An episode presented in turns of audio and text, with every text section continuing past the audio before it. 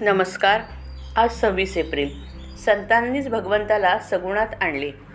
सर्वात अर्पण भक्ती श्रेष्ठ आहे. पूजा करताना मी तुझा दास आहे असे म्हणावे. म्हणजे प्रेम येते. यात यात लाज वाटायचे काहीच कारण नाही. आधी भगवंताचे दास व्हावे आणि मग पूजा करावी. आम्ही इतर कित्येकांचे दास होतो आणि इतक्यातून उरेल तेव्हा भगवंताचे दास होणार. मग पूजेत अर्पण भक्ती कशी येणार? आपल्याला जे जे आवडते ते ते मनाने भगवंताला अर्पण करावे. इथे सर्व काही मनानेच करायचे असते. नुसते शरीराने काबाड कष्ट केले म्हणजे प्रेम येतेच असे नाही. चित्त विषयाकडे ठेवून भगवंताची सेवा करणे म्हणजे अंगचोरपणा आला. असा अंगचोरपणा करू नये.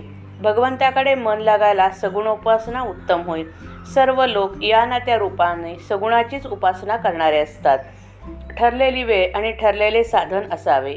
म्हणजे त्यामध्ये प्रेम येते. आपण ज्याची उपासना करतो तो तरी सगुणामध्येच असतो. असतो ना? म्हणून त्यालासुद्धा मग ती सवय लागते. आपण ज्या मूर्तीची उपासना करतो त्या मूर्तीमध्ये तेज वाढत असते. ज्या मूर्तीची उपासना एखाद्या साधूने केलेली असेल त्या मूर्तीमध्ये फार तेज असते आणि ते पुष्कळ काळ टिकते. शिवाय ते इतरांनाही उपयोगी पडते. खरा जगाचे खरे स्वरूप करण्यासाठी सगुण उपासनाच कारणीभूत आहे.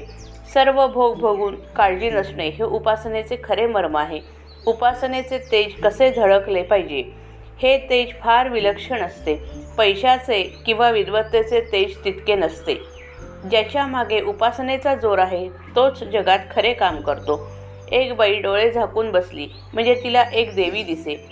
त्या बाईशी देवी बोलत असे. आणि प्रपंचातल्या वगैरे सर्व गोष्टी कशा कराव्यात हे सांगत असे. परंतु बाईने ध्यान करणे सोडून दिल्याने तिला देवी दिसणे बंद झाले. तसेच एक मुलगा डोळे झाकून बसला. म्हणजे त्याला पांढरी दाढी असलेला एक साधू दिसे. कसे वागावे काय करावे वगैरे सर्व गोष्टी तो त्या मुलाला सांगत असे. परंतु मुलाने ध्यान करणे सोडून दिले आणि तो दाढीवाला दिसेनासा झाला. या गोष्टींचा अर्थ असा की आपल्याला सांभाळणाऱ्या शक्ती आपल्या मागे असतात. त्यांची उपासना आपण सोडू नये.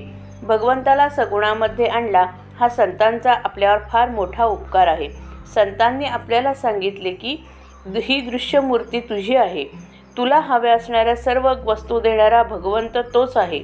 ही जाणीव आणि कल्पना आपल्या ठिकाणी वाढत गेली तर त्यामुळे भगवंत दाता आहे. ही जाणीव उत्पन्न होईल. भगवंत दाता आहे तो माझ्या मागे आहे तो माझ्या सुखाचा आधार आहे तो माझे कल्याण करणारा आहे. ही जाणीव झाली की जे मिळाले ते भगवंताच्या इच्छेनेच मिळाले. ही भावना होऊन आहे त्या परिस्थितीमध्ये सभा समाधान टिकेल. आनंदरूप परमात्मा मिळवण्यासाठी सगुण उपासना पाहिजे. श्रीराम जय राम जय जय राम.